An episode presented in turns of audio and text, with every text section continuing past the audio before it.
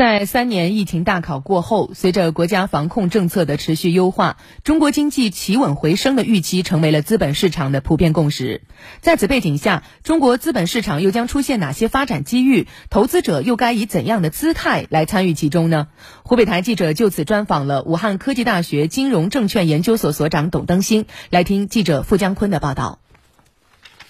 董登新认为，从外部环境来看，西方国家仍然处于通货膨胀的麻烦当中。持续的加息势必引发西方国家经济的萧条和衰退，严重的情况会引发金融危机。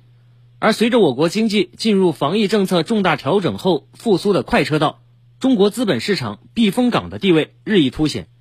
董登新，作为西方不亮东方亮，当美西方市场啊开始走向回调或者是泡沫破灭的时候，中国以及亚洲的市场有可能来崛起。这会吸引了境外机构和国际资本呢源源不断的进入，所以的话，我们可以看到啊，沪深港通的北向增量资金在逐渐的加码，这反映了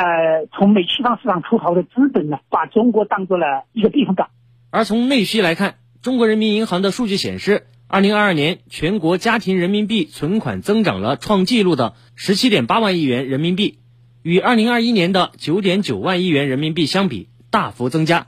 董登新分析指出。针对家庭理财的旺盛需求，国家正在引导金融机构开发一些权益类、集合类、长期类的金融产品供给，比如刚推出不久的个人养老金制度，逐渐摒弃过去短平快的投机品种。